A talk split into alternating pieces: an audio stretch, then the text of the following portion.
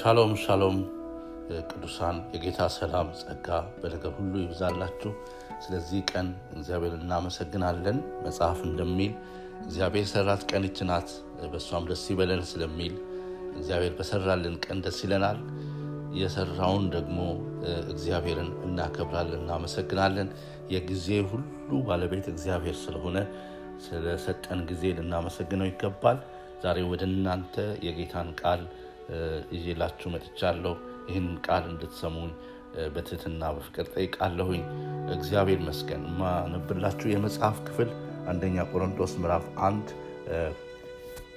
ቁጥር 18 ላይ ያለውን ነው። ከ18 19 እስከ 20 ያሉትን ሶስት ቁጥሮች አነባለሁኝ። እግዚአብሔር ለዘላለም የተባረከ ይሁን። ቃሉ እንደዚህ ይላል።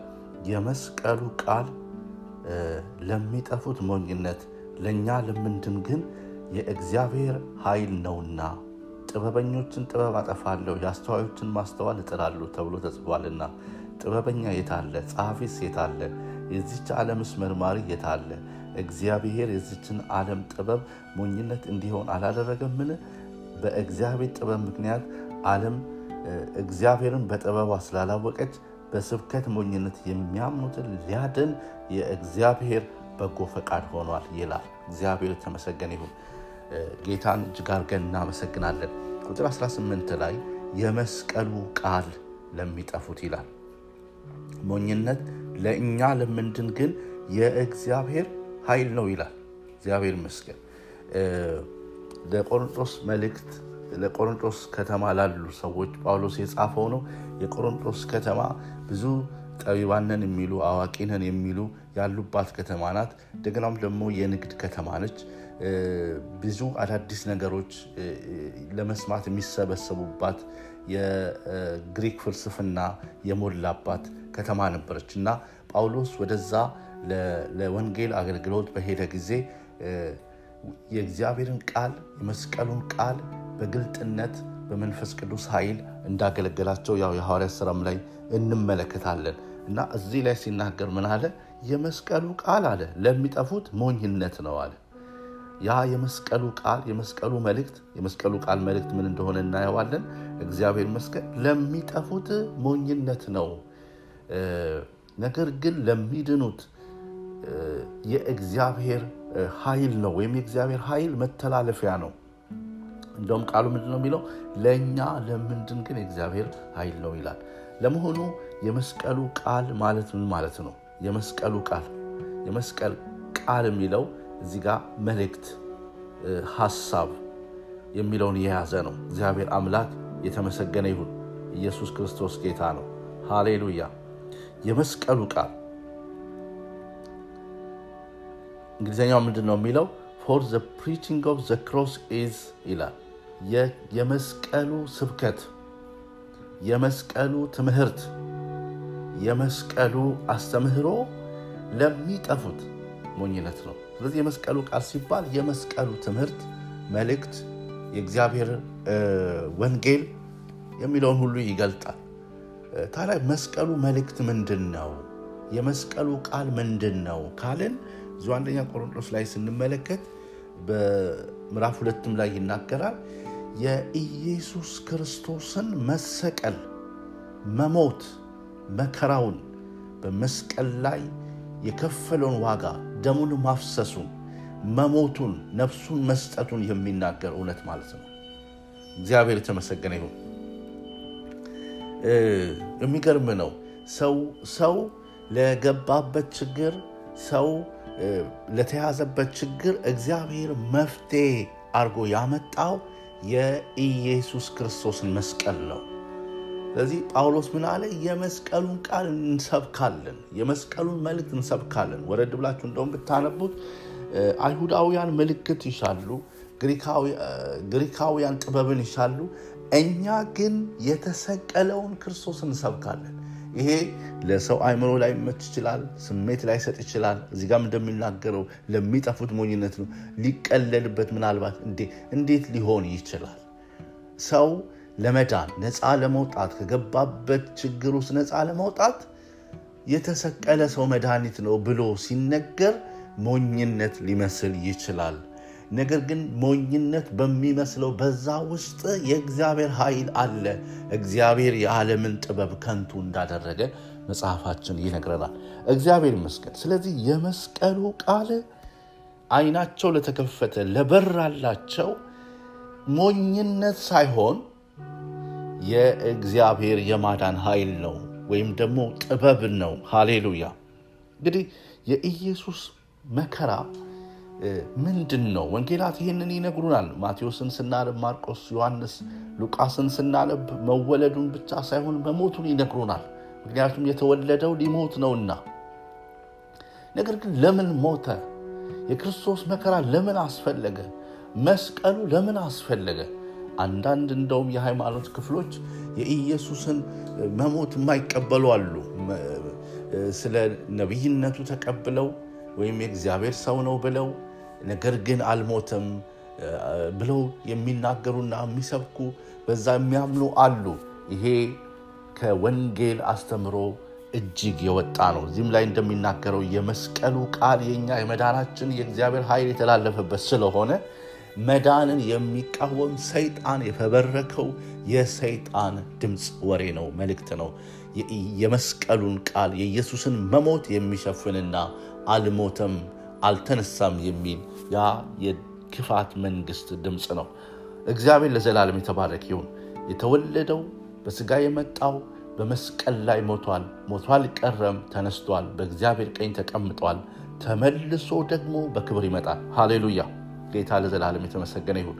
ስለዚህ የኢየሱስ ሞት ለምንድን ነው ወሳኝ የሆነው? ለምን ከተባለ እግዚአብሔር ሰውን ያዳነበት መንገድ ያ ስለሆነ ምን ማለት ነው? የእግዚአብሔር ቃል እንደሚናገር ሰው በኃጢአት ሲሆን መጽሐፍ ሲነግረን በአንዱ ሰው አለመታዘዝ ኃጢአት ወደ ዓለም ገባ፣ በኃጢአትም ሰው ሁሉ እንደሞተ ማለት ከእግዚአብሔር እንደተለየ የእግዚአብሔር ክብር እንደጎደለ መጽሐፍ ይነግረናል። የኃጢአትን ቅጣት ውስጥ እንደገባ በሮሜ ስድስትም ላይ እንደሚነግረን የኃጢአት ደሞዝ ክፍያ ዋጋው የሚያመጣው ውጤት ሞት ነው። የእግዚአብሔር የጸጋ ስጦታ ግን በጌታችን በኢየሱስ ክርስቶስ የዘላለም ሕይወት ነው ብሎ ይነግረናል። እግዚአብሔር ለዘላለም የተባረከ ይሁን። ሃሌሉያ፣ አሜን፣ ሃሌሉያ። ኢየሱስ ጌታ ነው። ስለዚህ ይሄ የሰው ልጅ ከገባበት ኃጢአትና ከኃጢአት ውጤት ነፃ እንዲወጣ የነፃነት መንገድ ያስፈልገዋል። እግዚአብሔር የተባረከ ይሁን። ሃሌሉያ። እግዚአብሔር ሰውን ወዶታል ወገኖቼ፣ እግዚአብሔር ይመስገን። እኛን ወዷል። መጽሐፍ እንደሚነግረን በቲቶ ላይ ሰውን መውደዱ በተገለጠ ጊዜ ይላል። እግዚአብሔር ሰውን ወዷል። የፈጠረውን ሰው በምሳሌው በመልኩ የፈጠረውን ሰው ወዶታል። ስለዚህ እንደወደቀ እንዲቀር አልፈለገም። ከወደቀበት ሊያነሳው ሌላ እግዚአብሔር ይመስገን ሃሌሉያ ክብርን ሊሰጠው ወደ ክብሩም ሊመልሰው እግዚአብሔር አምላክ መፍትሄን አዘጋጀለት። እግዚአብሔር ይመስገን ሃሌሉያ። ክብር ለኢየሱስ ይሁን፣ ክብር ለኢየሱስ ይሁን። ያ መፍትሄ ያ መፍትሄ መጽሐፍ ቅዱሳችን እንደሚነግረን ቃሉ እንደሚነግረን የኢየሱስ ክርስቶስ ወደ ዓለም መምጣት ነው። አንደኛ ጢሞቴዎስ ላይ እንደሚናገር ኢየሱስ ክርስቶስ ወደ ዓለም መጣ፣ ኃጢአተኞችን ሊያድን ወደ ዓለም መጣ የሚለው ቃል የታመነና ሰዎች ሁሉ ሊቀበሉት የተገባ ነው ይለናል። አሜን። ስለዚህ ጌታችን ኢየሱስ የመጣው ለምንድን ነው? ቃሉ እንደሚለን ኃጢአተኞችን ሊያድን። ታዲያ እንዴት አድርጎ ነው የሚያድናቸው? አያችሁ፣ ጌታ ኢየሱስ ክርስቶስ ወደ ዓለም የመጣው ለበሽተኞች ፈውስን ሊሰጥ፣ ለእውራን ማየትን ሊሰጥ፣ ለመስማት ለማይችሉ መስማትን ሊሰጥ አይደለም። በዋነኝነት ይህ ሁሉ ወደ ዋናው ወደ መጣበት ተልጎ ሲሄድ እግረ መንገዱን ያደረገው ነገር ነው። እግዚአብሔር ለዘላለም የተመሰገነ ይሁን። ኢየሱስ ጌታ ነው። ሃሌሉያ። ኢየሱስ ክርስቶስ ጌታ ነው። ዮሐንስ 10 10 ላይ ምን ይላል? እኔ ሕይወት እንዲሆንላችሁ እንዲበዛላችሁ መጣው አለ። ጌታ ኢየሱስ የመጣው ሕይወት እንዲሆንልን ነው። ምክንያቱም ሰው ይሄ ነው እንዳይጎደለው። ሃሌሉያ። መጽሐፍ ሲነግረን ሰው ሁሉ ኃጢአት ሰርተዋል፣ የእግዚአብሔር ክብር ይህ ሕይወት የላቸውም።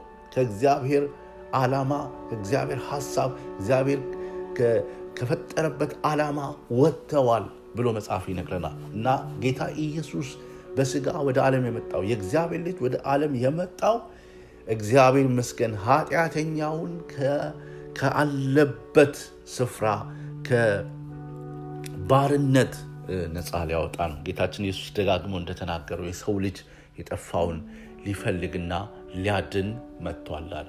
ታዲያ እንዴት ነው የሚያድነው? እግዚአብሔር ይመስገን ሃሌሉያ። አያችሁ የኢየሱስ ክርስቶስ ሞት ያስፈለገበት ምክንያት ኃጢአተኛው ነፃ የሚወጣው የኃጢአተኛውን ቦታ የሚተካለት ሲገኝ ነው፣ ወይም ሞቱን የሚሞትለት ሲገኝ ነው። ሮሜ መጽሐፍ ምዕራፍ አምስት ላይ የሚነግረን ይሄ ነው። ሃሌሉያ ገና ደካሞች ሳለን ክርስቶስ ስለ እኛ ሞተ ይለናል። ሃሌሉያ ክርስቶስ ስለ እኛ ሞተ። በገላትያ ምዕራፍ 1 ቁጥር 4 ላይ ክፉ ከሆነው ካሁኑ ዓለም ያድነን ዘንድ ስለ በደላችንና ስለ ኃጢአታችን ነፍሱን ሰጠ ብሎ የእግዚአብሔር ቃል ይነግረናል። ስለዚህ ሞቱ ያስፈለገበት ምክንያት የእኛ ሞት የሚሻርበት ነው። አያችሁ የክርስቶስ ኢየሱስ ሞት ጌታ የተመሰገነ ይሁን ሞት የተሻረበት የእግዚአብሔር አሰራር ነው። የጌታ የኢየሱስ ሞት ሃሌሉያ የእግዚአብሔር መፍትሄ ነው። የኢየሱስ ሞት የእግዚአብሔር መንገድ ነው፣ የማዳኑ መንገድ ነው። ለእኛ ለምንድን ግን የእግዚአብሔር ኃይል ነው። የእግዚአብሔር ኃይል ነው። የእግዚአብሔር ኃይል የሚገለጥበት ነው። ወገኖቼ እግዚአብሔር ለዘላለም ይመስገን። እግዚአብሔር ኃይሉን በመስቀል ውስጥ አድርጎታል። በማይጠበቅ ስፍራ፣ ሞኝነት በሚመስል ስፍራ፣ ውርደት በሆነ ስፍራ ሃሌሉያ ክብር ለጌታችን ለኢየሱስ ይሁን። እግዚአብሔር ለዘላለም የተባረከ ይሁን። ሃሌሉያ ጌታችን ኢየሱስ እንዳልኳችሁ ደጋግሞ ይናገር የነበረው ስለ ሞቱ ነው። አንድ ስፍራ ላይ እንደውም ሊያነግሱት ስላበላቸው ስላጠጣቸው ሊያነግሱት ፈለጉ ይላል። ጌታ ግን ፈቀቅ አለ ይላል። ምክንያቱም የመጣው ለመንገስ ሳይሆን የመጣው ለመሞት ስለሆነ አንድ ስፍራ ላይ ደግሞ ለደቀ መዛሙርቱ የሰው ልጅ ይሰቀላል፣ ነገር ግን ደግሞ በሶስተኛው ቀን ይነሳል ይላቸው ነበር። የዛ ጊዜ ጴጥሮስ ጌታ ኢየሱስን ገሰጸው ይላል። ኖ አይሆንብህ እንዴ እንደዚህማ አይሆንም አለው። የዛን ጊዜ ጌታ ኢየሱስ የመለሰለት መልስ የሚገርም ነው። በቃ ሃሌሉያ። ዞር በል አንተ ሰይጣን፣ የእግዚአብሔርን እንጂ የሰውን አታውቅም፣ የሰውን ሀሳብ አታውቅም። አያችሁ፣ የኢየሱስ ሞት የሰው ሀሳብ ሳይሆን የእግዚአብሔር ሀሳብ ነው። በእግዚአብሔር ሀሳብ ነው ኢየሱስ የሞተው። ጌታ አምላክ የተባረክ ይሁን። እግዚአብሔር ለዘላለም ይመስገን። ስለዚህ የኢየሱስ ሞት የሽንፈትና ውርደት ሳይሆን የድል ድምፅ የያዘ ነው። ሃሌሉያ! የድል ድምፅ የያዘ ነው። የኢየሱስ ሞት ለሰው ልጆች የነፃነት የብስራት የተሰበከበት፣ የተነገረበት፣ የታወጀበት በዕብራውያን ላይ እንደሚናገር ሞትን በሞቱ ይሽር ዘንድ ይላል። ስጋና በደም ተካፈለን ይላል። እግዚአብሔር ለዘላለም የተመሰገነ ይሁን። አሜን፣ ሃሌሉያ። ስለዚህ ጌታችን ኢየሱስ መስቀሉ የመስቀሉ ቃል ስንል የጌታችን የኢየሱስ ሞት የሚያወራ ነው። እግዚአብሔር ይመስገን። ስለዚህ መስቀሉ የመስቀሉ ቃል በመስቀል ላይ የተሰራው ስራ የመዳናችን ኃይል የፈለቀበት ነው ነው ጌታ ይባረክ። መዳን ሆነልን። የእግዚአብሔር ማዳን በዛ ውስጥ ሆነልን። መዳናችን ምንድን ነው? መዳን ማለት ነፃ መውጣት ማለት ነው። ነፃ መውጣትና በተፈጠርንበት ዓላማ ውስጥ መኖር ነው። ሃሌሉያ። ከገዛን ከተጫነን እግዚአብሔር ይመስገን ማንኛውም የኃጢአት ቀንበር፣ የዲያብሎስ ቀንበር፣ የጨለማው ዓለም ቀንበር ነፃ ወጥተን እግዚአብሔር የተመሰገነ ይሁን በእግዚአብሔር ዓላማ ውስጥ መኖር ያ መዳን ነው። ያ ነፃነት ነው። እግዚአብሔር የተመሰገነ ይሁን። ኢየሱስ ጌታ ነው። ይሄንን ያመጣልን ግን ምንድን ነው ካልን መስቀሉ ነው። የመስቀሉ እውነት ነው። የኢየሱስ መሞት ነው። እግዚአብሔር መስቀል በጣም የሚገርም ነገር ነው ወገኖች። እግዚአብሔር ለዘላለም ይባረክ። ጌታችን ኢየሱስ ምድር ላይ ከመስቀሉ ወዲህ ያለውን ነገር አድርጎ ቢሄድ አብልቶ አጠጥቶ ቢሄድ ሰው በዘላለም ቀንበር በዘላለም እስራት ከእግዚአብሔር ጋር እንደተጣላ ከእግዚአብሔር እንደተለየ ይኖር ነበር።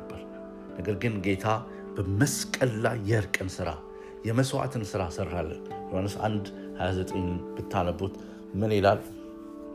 ጌታ ኢየሱስ ክርስቶስን ዮሐንስ ባየው ጊዜ መጥምቁ ዮሐንስ ምንድን ነው ያለው?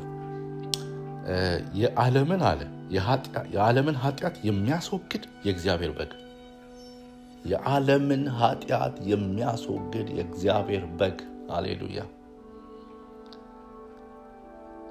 በግ ሆኖ ወደ ዓለም መጣ።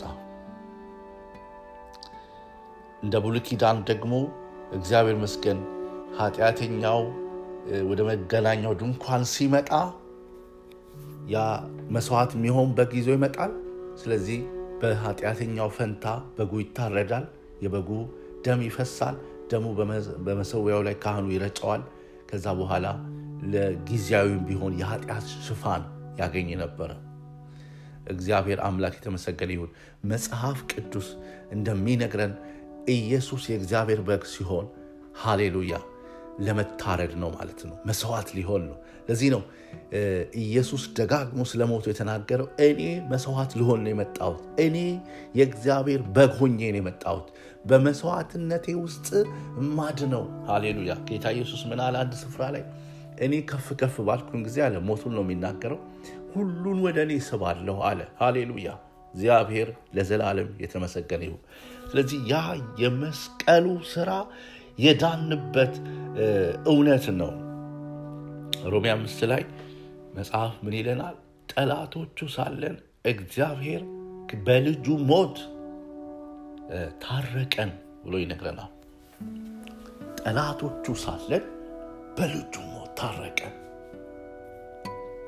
እግዚአብሔር እኛን የታረቀበት መንገድ በልጁ ላይ ሞት ፈርዶ ነው። ከዚህ በኋላ ታርቄያቸዋለሁ፣ ከዚህ በኋላ ምሕረት አድርጌላቸዋለሁ በሚል አይደለም። የልጁን መስዋዕት አይቶ ነው። የልጁን መስዋዕት ተቀብሎ ነው።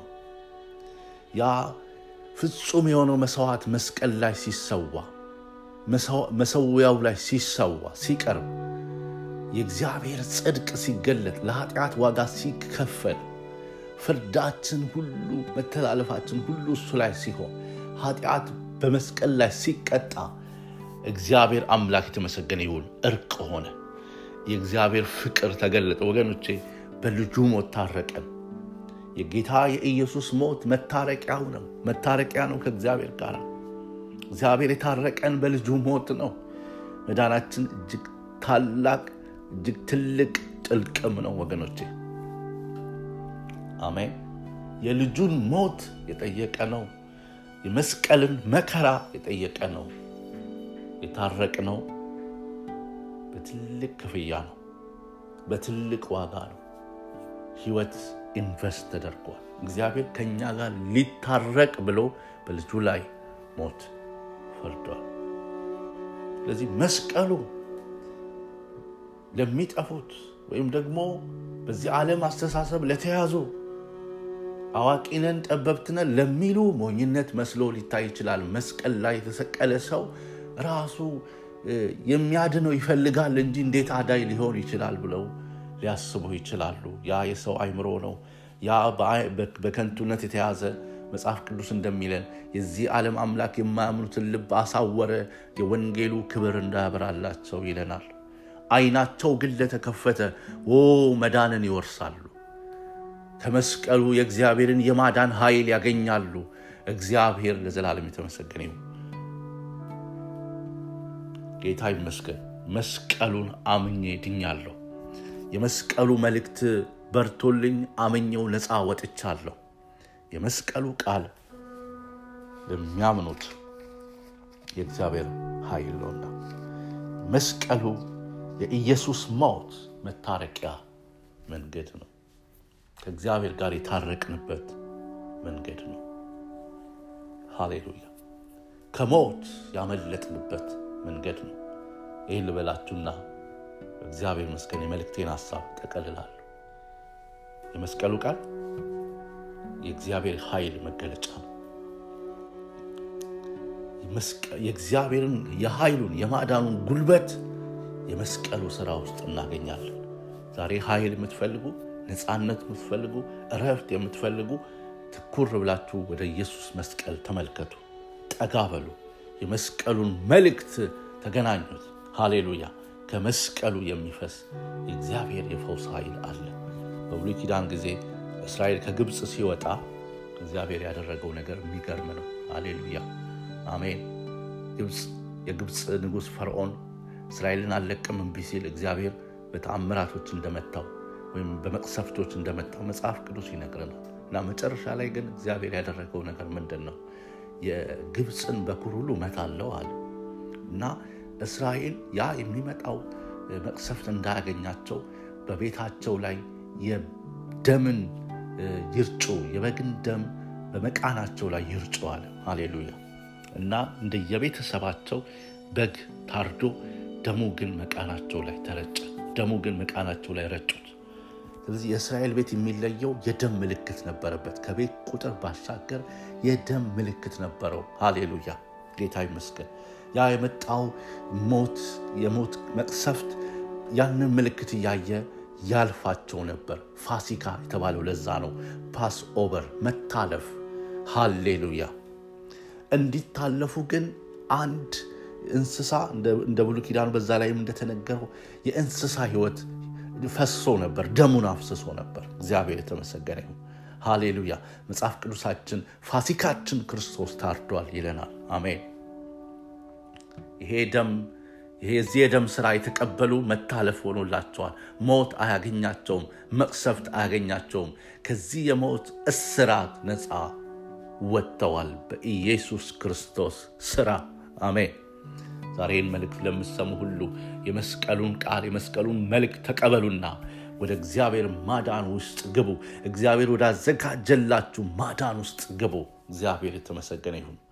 በኢየሱስ ክርስቶስ ስም በዚህ የእግዚአብሔር ማዳን ውስጥ ያላችሁ ደግሞ ለእግዚአብሔር ምስጋናን እያቀረባችሁ እግዚአብሔር ይመስገን፣ ሃሌሉያ የመስቀሉን እውነት የመስቀሉን ስራ በግልጥነት አሁንም ለሌላው እንድንናገር በእኛም ህይወት እግዚአብሔር ይመስገን፣ ሃሌሉያ ይህ የመስቀሉ ነገር በሙላት እንዲገለጥ በእምነታችን እንድንጸና እንድንቆም ያስፈልጋል።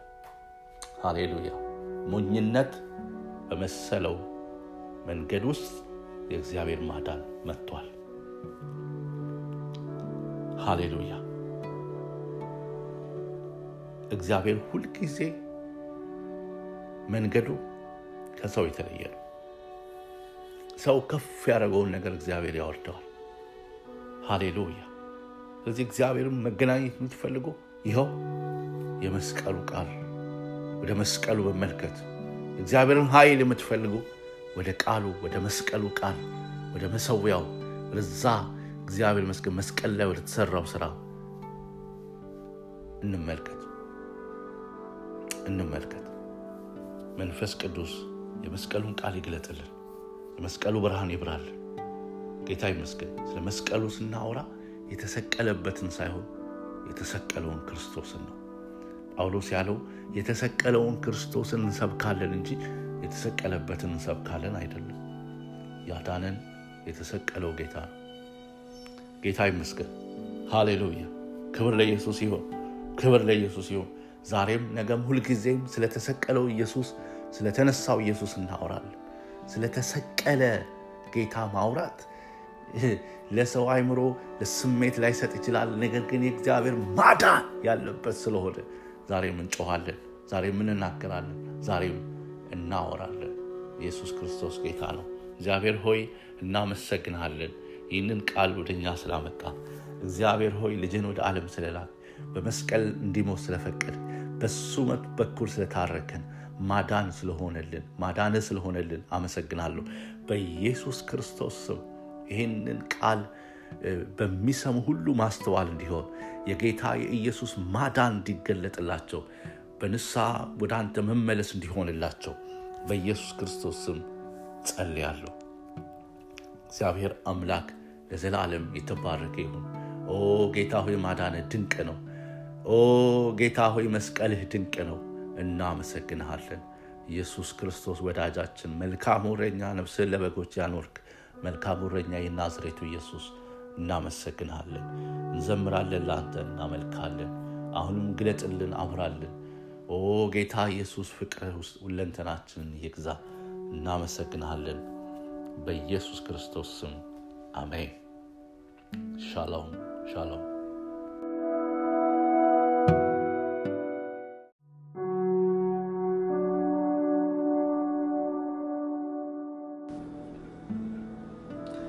ሻሎም ሻሎም። በያላችሁበት የጌታ ሰላም ጸጋ ይብዛላችሁ። ጌታ አምላክ የተመሰገነ ይሁን። እግዚአብሔርን እናመሰግናለን። በነገር ሁሉ የጌታ ስም ከፍ ይበል። ዛሬም የእግዚአብሔርን ቃል አብረን እንድንካፈል ወደ እናንተ መጥቻለሁኝ። በያላችሁበት ሰላም አሁንም ይብዛላችሁ፣ ጸጋ ይብዛላችሁ። ከኔ ጋር የእግዚአብሔርን ቃል ከመካፈላችን በፊት ጥቂት ደቂቃዎች አብረን እንድንጸልይ እወዳለሁ። በያላችሁበት ሲንጸልይ እግዚአብሔር ይመስገን። ጌታችን አምላካችን ሆይ እናመሰግንሃለን ስለሰጠን ስለዚህ ጊዜ ስለዚህ ሰዓት ስምህ የተባረከ ይሁን። አሁን ደግሞ ቃልህን ስንሰማ ጌታ ሆይ ማስተዋል እንድሰጠን ልቦናችን አይኖች እንድታበራልን በኢየሱስ ክርስቶስ ስም እንጠይቃለን። ጌታ ሆይ ቃልህ ፍቺ ያበራል ሕፃናትንም ጠቢባን ያደርጋል ይላልና በቃልህ ጠቢባን እንድንሆን እግዚአብሔር አምላክ ሆይ ከአንተ ጋር እንድንጣበቅ እንድትረዳ ጸልያለሁ። በኢየሱስም አሜን። እግዚአብሔር አምላክ የተባረከ ይሁን። የማካፍላችሁ አብረን የምንካፍለው ቃል በሉቃስ ወንጌል 19 ከ1 እስከ 10 ያለው ነው። በዘኪዎስ በተባለ ሰው ታሪክ የተጻፈ የተነገረ ነው። ኢየሱስ ክርስቶስ ዘኪዎስ የሚባል ሰው ቤት ውስጥ ገብቶ የተናገረውን ቃል እንደ መልእክቴ ዋና ሀሳብ አድርጌ እወስዳለሁኝ። እግዚአብሔር አምላክ የተባረከ ይሁን። ቃሉን ላንብበው። ወደ ኢያሪኮም ገብቶ ያልፍ ነበር። እነሆም ዘኪዎስ የሚባል ሰው እርሱም የቀራጮች አለቃ ነበር፣ ባለጠጋም ነበረ። ኢየሱስም የትኛው እንደሆነ ሊያይ ይፈልግ ነበር፣ ቁመቱም አጭር ነበርና ስለ ሕዝቡ ብዛት አቃተው። በዚያች መንገድ ያልፍ ዘንድ አለውና ያየው ዘንድ ወደፊትም ሮጦ በአንድ ሾላ ላይ ወጣ። ኢየሱስም ወደዚያ ስፍራ በደረሰ ጊዜ አሻቅቦ አየና፣ ዘኪዎስ ሆይ ዛሬ በቤትህ ውል ዘንድ ይገባኛል፣ ፈጥነህ ውረድ አለው። ፈጥኖም ወረደ፣ በደስታም ተቀበለው። ሁሉም አይተው ከኃጢአተኛ ሰው ጋር ሊውል ገባ ብለው አንጎራጎሩ። ዘኪዎስ ግን ቆሞ ጌታን ጌታ ሆይ ካለኝ ሁሉ እኩሌታውን ለድሆች እሰጣለሁ፣ ማንንም በሐሰት ከስሼ እንደሆን አራት እጥፍ መልሳለሁ አለው። ኢየሱስም እርሱ ደግሞ የአብርሃም ልጅ ነውና ዛሬ ለዚህ ቤት መዳን ሆኖለታል፣ የሰው ልጅ የጠፋውን ሊፈልግና ሊያድን መጥቷል አለው። የመልእክቴ ዋና ሀሳብ በቁጥር አስር ላይ የሚገኘው ነው። የሰው ልጅ ጌታችን ኢየሱስ ራሱን የጠራበት ስም ነው። የሰው ልጅ የጠፋውን ሊፈልግና ሊያድን መጥቷልና እግዚአብሔር የተመሰገነ ይሁን። ጌታችን ኢየሱስ ክርስቶስ በምድር ላይ በተመላለሰ ጊዜ ብዙ ሰዎችን አግኝቷል። እነዚህ ያገኛቸው ሰዎች በዛ ወቅት በነበሩ የሃይማኖት አለቆች ወይም መሪዎች እንዲሁም ደግሞ በማህበረሰቡ ዘንድ ብዙ ስፍራ የማይሰጣቸው ሰዎች ነበሩ። እጅግ የተናቁ ሰዎች ነበሩ። ኃጢአተኛ የተባሉ ሰዎች ነበሩ። ሰው ህብረት ሊያደርግ ከነሱ ጋር የማይፈልጋቸው ነበሩ። ብዙዎችን ምሳሌ አድርገን ማንሳት እንችላለን። እንደው ከሐዋርያቱ እንኳን ብንጀምር ሐዋርያቱ ራሱ ጌታ የመረጣቸው ሐዋርያት በዛ ወቅት ብዙ ስፍራ የማይሰጣቸው የተናቁ ነበሩ። ጌታ ግን ወደ እነሱ መጥቶ ለወንጌል አገልግሎት ጥሪ ሲያቀርብላቸው እናያለን። እግዚአብሔር የተመሰገነ ይሁን። የተማሩ የተባሉ አልነበሩ።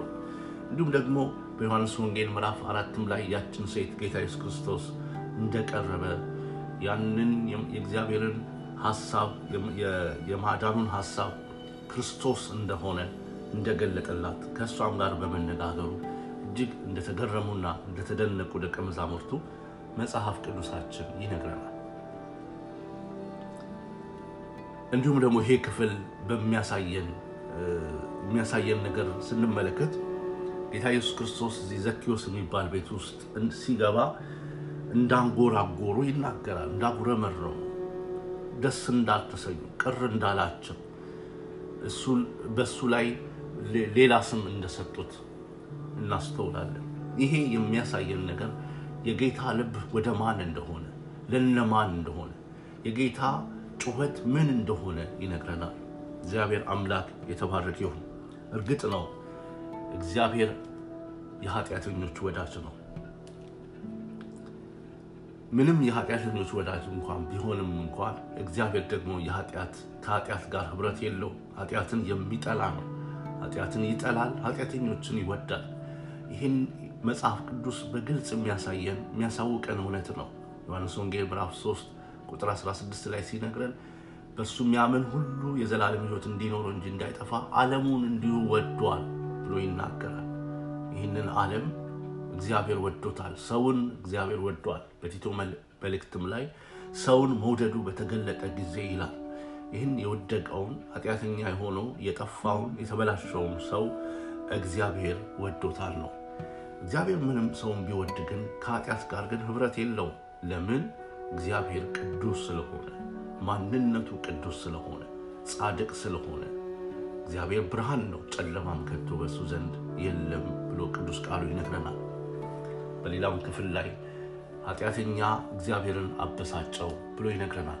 እንዲሁም ደግሞ በዕብራውያን መልእክት ላይ አመፃን ጠላ፣ ጽድቅን ወደድክ፣ እግዚአብሔርም ጓደኞች ይልቅ በደስታ ዘይት ቀባ ይላል። ይህ ኃጢአተኞችን የሚወድ ኃጢአትን ግን የሚጠላ ጌታ ኃጢአተኞችን ከተያዙበት ነፃ ለማውጣት ከኃጢአት እስራት ከኃጢአት ኃይል ነፃ ለማውጣት ወደ ራሱ ህብረት ክብር ውስጥ ለመመለስ በሰው ስጋ ወደ ዓለም መጣ። ከኃጢአት በቀር እንደኛ ሰው ሆኖ በምድር ላይ ተመላለሰ፣ በላ፣ ጠጣ፣ ደከመ፣ ተኛ። ጌታ ለዘላለም የተባረቀ ይሁን። ይሄ ለእኛ ያለውን ትልቅ ታላቅ ፍቅር የሚያሳይ ነው። እናም በምድር ላይ በተመላለሰ ጊዜ ከእሱ ጋር የተገናኙ ሰዎች እንደዚህ አይነት ኃጢአተኛ የተባሉ ስም የተሰጣቸው እጅግ የተናቁ ሰዎች ነበሩ። ከነዛ ሰዎች አንደኛው ዘኪዎስ ነው። ይህንን ዘኪዎስ ይሄ ክፍል ሶስት መገለጫዎችን ይሰጠዋል። አጭር ነበር ይለናል። ባለስልጣን ነበር። የቀራጮች አለቃ ነው። ስፍራ ያለው ፖዚሽን ያለው ሰው ነው። እንደገናም ደግሞ ባለጠጋ ነው፣ ሀብታም ነው ይለናል። ስለ እጥረቱም ይነግረናል። ምንም ባለጠጋ ቢሆን እንደገና ደግሞ ምንም ባለስልጣን ቢሆን ነገር ግን የተባለ የህይወት ክፍተት ነበረው። ያቃተው ነገር እንደነበር መጽሐፍ ይነግረናል። ወገኖቼ ሰው ስልጣን ስላለው ሰው ሀብት ስላለው ሁሉን ነገር ያደርጋል ማለት አይደለም። ብዙ የሚሳነው የሚገድበው ነገሮች አሉት። የሚገድበው ነገር የሌለው ከልካይ የሌለው ውስንነት የሌለበት በሁሉ ላይ ኃይልና አቅም ጉልበት ያለው አምላክ ብቻ ነው፣ እግዚአብሔር ብቻ ነው። ጌታ ለዘላለም የተመሰገነ ይሁን። እዚህ ሰው ባለስልጣን ቢሆንም ምንም ደግሞ ሀብትም ቢኖረው ነገር ግን የሚያቅተው ነገር እንዳለው መጽሐፍ ይነግረናል። ነገር ግን የተባለ ክፍተት አለው። ሲጠራም ይሄ ሰው አጭሩ ተብሎ ነው፣ ቅጽል ስሙ ነው። በዛ ጊዜ ደግሞ ይሄ በጣም ትልቅ ነገር ያለው ነው። ከእጥረቱ ጋር በተያያዘ ብዙ የደረሰበት ነገር እንዳለ አስባለሁ።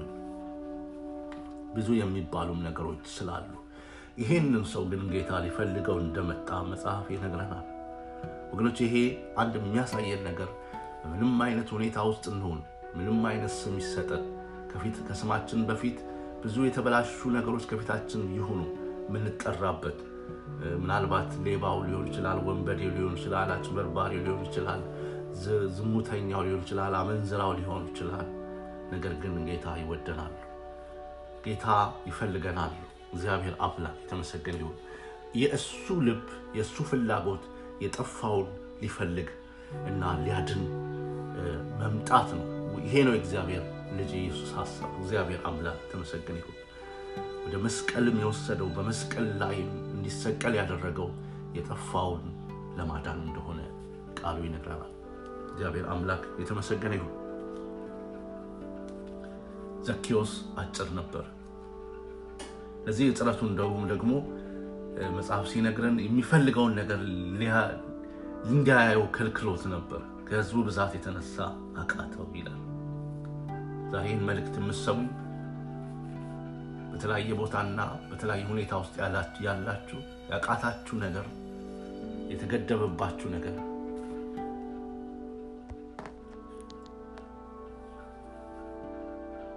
እግዚአብሔር ወደ እናንተ አይኖቹን እንደሚመለከት ልነግራችሁ ወዳለሁ።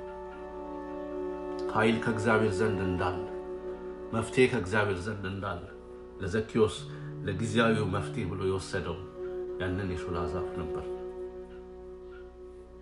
የሾላ ዛፍ ግን ለወቅታዊው ለጊዜያዊው መፍትሄ እንጂ የሁል ጊዜ መፍትሄ አይደለም። ይሄም አንድ ነገር እንድናስተውል ያስችለናል። ሰው ላለው ጥረት ላለው ክፍተት ጊዜያዊ የሆኑ መፍትሄዎችን ይፈልጋል። ወገኖቼ በውስጣችን ላለ ክፍተቶች ውስጣችን ላሉ ክፍተቶች አስተማማኝና ዘላለማዊ መፍትሄ ያለው ከእግዚአብሔር ዘንድ ነው። እግዚአብሔር ፍጹም የሆነ መልስ አለው። የእግዚአብሔር መልስ ደግሞ ኢየሱስ ክርስቶስ ነው። ወገኖቼ እግዚአብሔር አምላክ ለዘላለም የተባረከ ይሁን። ይሄ ሰው ከአጭርነቱ ባሻገር መጀመሪያ ላይ መግቢያ ላይ እንዳልኩት ባለጠጋና ባለስልጣን ነበር። ምንም ባለስልጣን ቢሆን የጠፋ ነበረ። መጥፋት በመጽሐፍ ቅዱስ ቋንቋ ከእግዚአብሔር መለየት፣ ከእግዚአብሔር ክብር መጉደል፣ ከእግዚአብሔር ዓላማ ውጭ ያለ የህይወት መልክ ነው። ይህንን በሉቃስ ወንጌል 15 ላይ ጌታችን ኢየሱስ ክርስቶስ በሦስት ምሳሌ አንድን ሐሳብ ግን ደጋግሞ ሲናገር እናያለን። ይኸው ቁጥር 10 ላይ በሉቃስ ወንጌል 1910 ላይ ያለውን የሰው ልጅ የጠፋውን ሊፈልግና ሊያድን መጥቷል የሚለውን ሐሳብ በምሳሌ የተናገረውን ሉቃስ 15 ላይ እናገኛለን። በጠፋው በግ፣ በጠፋው ድሪም እንዲሁም ደግሞ በጠፋው ልጅ ምሳሌ። በእነዚህ ሶስት ምሳሌዎች ውስጥ ግን አንድ የምናየው ነገር የጠፋውን ሊፈልግ እሱ እንደመጣና ባገኘው ጊዜ ደግሞ የእሱ ደስታ ምን እንደሆነ ሊያሳየን ነው። ጌታ ይባረክ። ዛሬ ሰዎች ስልጣን ሊኖራቸው ይችላል። በክርስቶስ ኢየሱስ በኩል የተዘጋጀውን የእግዚአብሔርን ማዳን ግን ካላገኙ ከጌታ ጋር በወንጌል ህብረት ካላደረጉ ወደ ልጁ ህብረት በእምነት ካልገቡ መጽሐፍ የሚላቸው ጠፍተዋል። በኤፌሶን ምዕራፍ ሁለት ቁጥር አንድ ላይ እንደውም በበደላችንና በኃጢአታችን ሙታን ነበርን ይላል። በሌላ ቋንቋ በሌላ አገላለጽ ሙታንነት ነው፣ መንፈሳዊ ሞት ነው። መጥፋት ማለት ከእግዚአብሔር መለየት ማለት ነው። ስለዚህ ሰው ስልጣን ቢኖረው በክርስቶስ ግን ካልሆነ ጠፍቷል ብሎ ይነግረናል። ስለዚህ ስልጣኑን ሊያድነው አይችልም። ስልጣኑ ከኃጢአት ከክፋት ኃይል ነፃ ሊያወጣው አይችልም።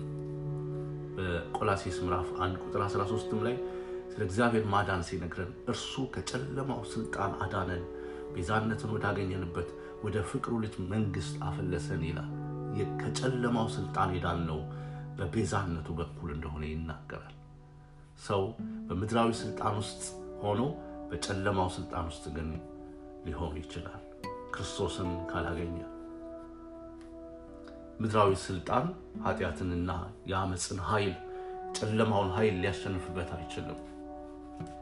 በዮሐንስ ወንጌል 1 12 ላይ ለተቀበሉት በስሙ ለሚያምኑት ለእነርሱ የእግዚአብሔር ልጆች የሆኑ ዘንድ ስልጣን ሰጣቸው ይለናል። ይሄ የልጅነት ስልጣን ያለው በክርስቶስ ኢየሱስ በማመን በኩል ነው።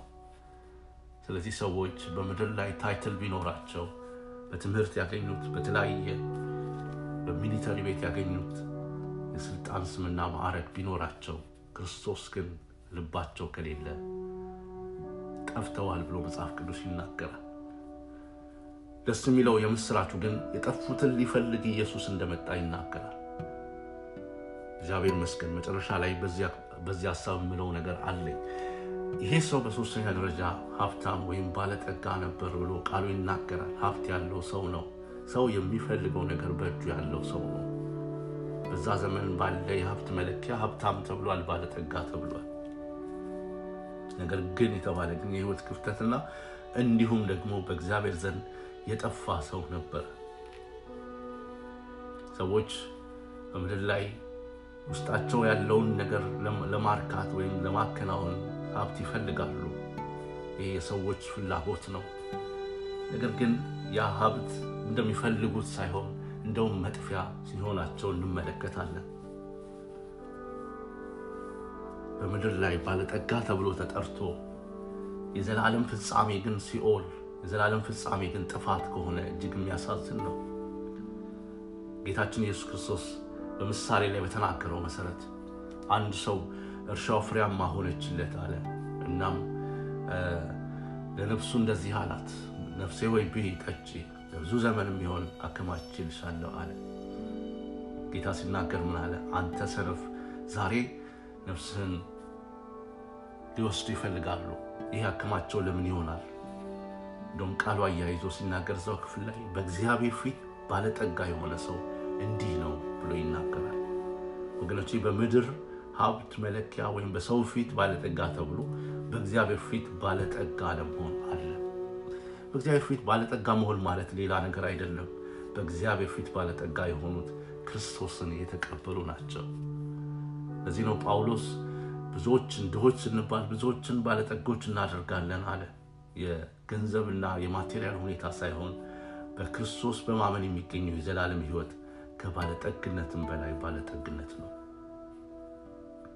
የሰው ባለጠጋ ነበር፣ ነገር ግን የጠፋ ነው እና ይሄ ሰው ኢየሱስ ክርስቶስ ይፈልገው ዘንድ ወደሱ መጣ። ወደዚህ ሰው ጌታ ኢየሱስ ክርስቶስ ተመለከተ። ይህ ሰው ጌታን ለማየት በጣም ፈልጎ ነበረ። ፊዚካሊ በአካል ሊያየው ማን እንደሆነ እና ሾላም ዛፍ ላይ ሄዶ የወጣው ያንን ነበረ። ከህዝቡ ብዛት የተነሳ አቅቶት ነበርና ጌታ ግን ባየው ጊዜ ዛሬ በቤትህ እውላለሁ አለ። በቤትህ እውላለሁ እና ፈጥነህ ውረድ አለው። ምን ያህል ስሜት እንደሚፈጥርበት አስቡ።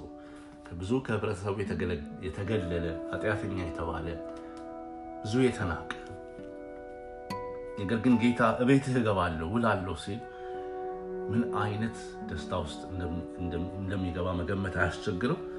ራሱም ደግሞ ጌታ ኢየሱስ ቤቱ ከገባ በኋላ ሲናዘዝ ሲናገር ሁሉ እናያለን። ወገኖቼ የጌታ ፍላጎት ይሄ ነው። ጌታ ወደ ልባችን ሊገባ ወደ ቤታችን ሊገባ ሁለንተናችንን በፍቅሩ ሊገዛና በእኛ ላይ ጌታና መሪ ሊሆን ይወዳል። ጌታ ግን ፍቃድን የሚጠብቅ ስለሆነ ወደ ቤታችን ለማስገባት በራችንን ልባችንን እንድንከፍትለት ይፈልጋል። ለዘኪዮስም የተናገረው ነገር ይሄ ነው። ዛሬ በቤት ውል ዘንድ ይገባልና ፈጥነህ ውረድ አለው። ዘኪዮስም ፈጥኖ ወረደ። ወገኖቼ በጌታ ፍቅር በጌታ ርኅራሄ ወደ እናንተ የማስተላልፈው የጌታ መልእክት ይሄ ነው። ይህ መልእክት እየሰማችሁ ላላችሁ ዛሬም የጌታ ድምፅ ወደ እናንተ ይሄ ነው።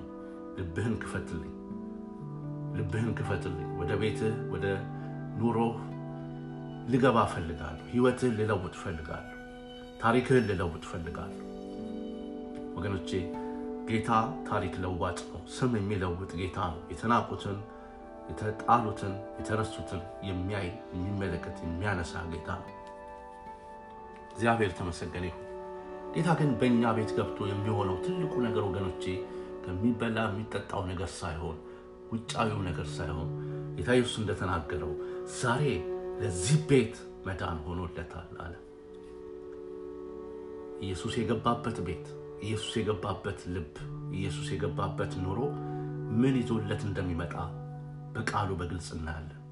እሱም መዳን መዳን ነፃ መውጣትና ለእግዚአብሔር ዓላማ መኖር እግዚአብሔር መስገን ይሆንለታል። መዳን አያችሁ፣ ኢየሱስ ክርስቶስ የመዳናችን መሰረት ነው። ኢየሱስ የሌለበት፣ ኢየሱስ ያልገባበት፣ ኢየሱስ ያልነገሰበት መዳን የለም። በሐዋርያት ሥራ ምዕራፍ አራት ላይ ቃሉ የሚለን ምንድን ነው? ከሰማይ በታች እንድንበት ዘንድ የተሰጠን ስም ሌላ የለም። ያ ስም ኢየሱስ ነው። ያ ስም ክርስቶስ ኢየሱስ እንደሆነ ቃሉ ይነግረናል። ስለዚህ ወደ ዘኬዎስ ቤት ሲገባ ኢየሱስ የተናገረው ነገር ዛሬ ለዚህ ቤት መዳን ሆኖለታል ነው ያለው። ኢየሱስ ክርስቶስ በልባችሁ ያለ ወደ ልባችሁ ወደ ሕይወታችሁ የገባ የምስራች የምነግራችሁ ነገር መዳን ሆኖላችኋል። ጌታ ወደ ልባችሁ ያልገባ ከክርስቶስ ጋር በእምነት ኅብረት ያላረጋችሁ ክርስቶስ በእምነት ወደ ውስጣችሁ እንዲገባና የሕይወታችሁ ጌታና አዳኝ እንዲሆን ያልፈቀዳችሁ ዛሬ ይህንን ወንጌል ለእናንተ እንነግራለን እነግራችኋለሁ። ኢየሱስ ክርስቶስ ይፈልጋችኋል።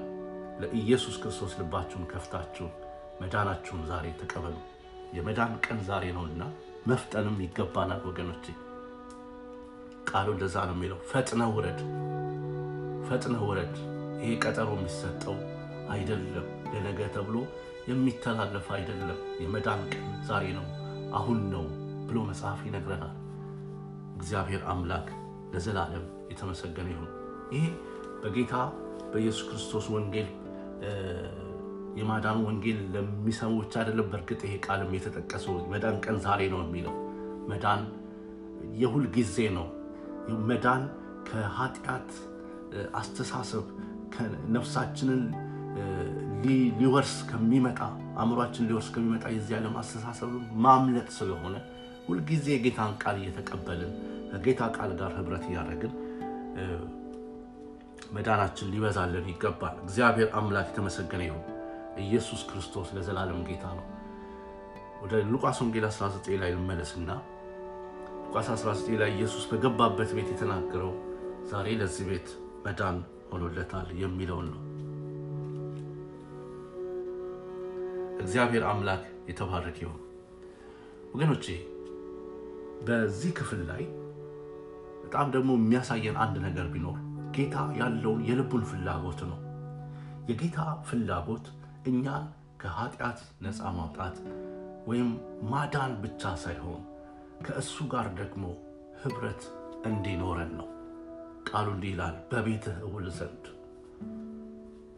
በእርግጥ በዛ ጊዜ በአካል ስለነበረ ኢየሱስ ክርስቶስ ለአንድ ቀን ዘኬዎስ ቤት ሆኖ ሊሆን ይችላል፣ ወይም ለተወሰነ ጊዜ። የጌታ ሐሳብ ግን ለዘላለም ከእኛ ጋር ህብረት እንዲኖረው ነው፣ ወይም ከእኛ ጋር ህብረት ማድረግ ነው።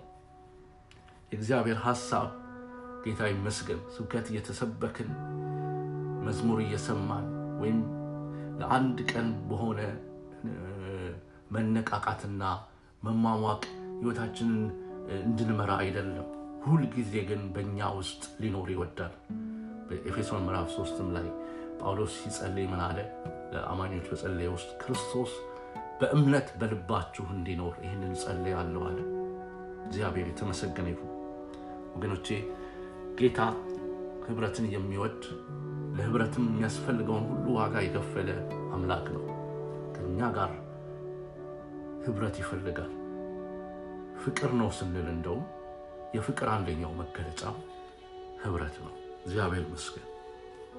ጥያቄው ይሄ ነው እንግዲህ ከጌታ ጋር በየዕለቱ የፍቅር ህብረት አለን ወይ? ለእግዚአብሔር ልጅ ለኢየሱስ ክርስቶስ ጊዜ አለን ወይ? ለቃሉ ጊዜ አለን ወይ? ወይስ ለአንድ ቀን እንደው የመነቃቃት የማየት አይነት ብቻ ነው የመልሳችን መልክ? ጌታ ማስተዋልን ይስጠን። እግዚአብሔር ይመስገን። የሰው ልጅ የጠፋውን ሊፈልግና ሊያድን መጥቷል። ይሄ የጌታችን የኢየሱስ ክርስቶስ ድምፅ ነው። ሁልጊዜ የጌታ ፍላጎትም ልብ የጠፋውን መፈለግና ማዳን ነው። በመጨረሻ ዘኪዮስ ቤት ኢየሱስ ከገባ በኋላ ዘኪዮስ በጣም በመገረሙ በመደነቁ የልብ መነካት ስለሆነለት ቁጥር ስምንት ላይ የተናዘዘውን ሁሉ እናያለን። ምን አለ? እንደውም ጌታ ሆይ ካለኝ ሁሉ እኩሌታውን ለድሆች እሰጣለሁ፣ ማንንም በሐሰት ከስሼ እንደሆን አራት እጥፍ እመልሳለሁ አለ። እውነተኛ መመለስ ሆነለት። እውነተኛ ንስሐ ሆነለት። ኢየሱስ ወደ እኛ ሲመጣ እንደዚህ አይነት ለውጥ በሕይወታችን ላይ ይሆናል። እውነተኛ ንስሐ በሕይወታችን ላይ ይመጣል። ወገኖቼ ንስሐ ማለት የመንገድ ለውጥ ነው። የአስተሳሰብ ለውጥ ነው። ትናንትና ስንሄድበት የነበረውን መንገድ መተውና ወደ ጌታ መንገድ ወደ ክርስቶስ ውስጥ መግባትና በክርስቶስ መወረስ ነው፣ መጠቅለል ነው። እግዚአብሔር አምላክ ተባረክ ይሁን። እንደውም በሰው ሁሉ ፊት መናዘዝ ጀመረ። እዛ ከጌታ ጋር ከገቡት ደቀ መዛሙርቱና የነበሩ ሰዎችም ፊት ንዛዜውን ተናገረ። እመልሳለሁ አለ። እግዚአብሔር የተመሰገነ ይሁን። ወገኖቼ እውነተኛ ንስሐ የመነካት ውጤት ነው። የለውጥ ምልክት ነው። እግዚአብሔር አምላክ የተመሰገነ ይሁን። የኢየሱስ ልብ የጠፋውን መፈለግና ማዳን ነው። በመጨረሻ ይህንን ልበል እንግዲህ ዛሬ በተባለው በዚህ ቀን ከጌታ ጋር ህብረት እንድናደርግ ወደ ጌታ እንድንመለስ የጌታ ድምፅ የጌታ ጥሪ መጥቷልና ጌታ ሆይ ልቤን ከፍትልሃለሁ፣ ወደ ህይወቴና የዘላለምንም ህይወት ስጠኝ ልንለው ይገባል። ከጌታ ጋር ህብረት የጀመርን ደግሞ የበለጠ የህይወት ቢዚነት ወጥተን ውጥረት ወጥተን ለሱ ተገቢውን ጊዜና ተገቢውን ትኩረት እንድንሰጥ ከጌታ ጋር የፍቅር ህብረት እንዲበዛልን እንዲሁም ደግሞ ይህንን ትልቅ ተልኮ ይህንን ታላቅ ተልኮ በእኛ በኩል ሊገልጥና ሊያደርግ ይፈልጋልና ጌታ ሆይ በእኔ ስራ፣ ወደ ጠፉት ላከኝ፣ ወደ በጨለማ ወዳሉት ላከኝ ብለን ራሳችን ልንሰጠው ይገባል። እግዚአብሔር አምላክ የተመሰገነ ይሁን። ይህንን መልክ ሰምታችሁ ውሳኔ ለማድረግ ወደዳችሁ ባላችሁበት ይህን ጸሎት ጸልዩ። ጌታ ሆይ እኔ ኃጢአተኛ ነኝ፣ በደለኛ ነኝ። ዛሬ በቃልህ ተምሬያለሁ። ራሴን ወደ አንተ አቀርባለሁ። በመስቀል ላይ ስለ እኔ እንደሞትክ እነሆም ደግሞ ከሙታን እንደተነሳ አምናለሁ። ራሴን ለአንተ እሰጣለሁ። በመንፈስህ ሙላኝ። በኢየሱስ ክርስቶስ ስም አሜን። እግዚአብሔር አምላክ ይባርካችሁ። የጌታ ጸጋ ይብዛላችሁ። ባላችሁበት ሰላም ይሆንላችሁ። በዚህ መልእክት የታነጻችሁ ውሳኔ የሚወሰናችሁ በሚከተለው ስልክ ቁጥር ደውላችሁ ልታገኙን ትችላላችሁ። ስድስት አምስት አንድ ሁለት ሶስት አምስት አምስት ስድስት ስድስት አንድ እግዚአብሔር አምላክ ይባርካችሁ። በዚህ በምሰሙትም ኦዲዮ ላይ post ልናደርግላችሁ እንሞክራለን። ጌታ ኢየሱስ ክርስቶስ ይባርካችሁ። የጌታ ጸጋ ይብዛላችሁ። ይህ በዳላስ ከተማ የሚገኝ የወንጌል ተልእኮ አገልግሎት የ U 7000 የወንጌል ተልእኮ አገልግሎት ነው። ጌታ አምላክ ይባርካችሁ። ሻሎም ሻሎም ሻሎም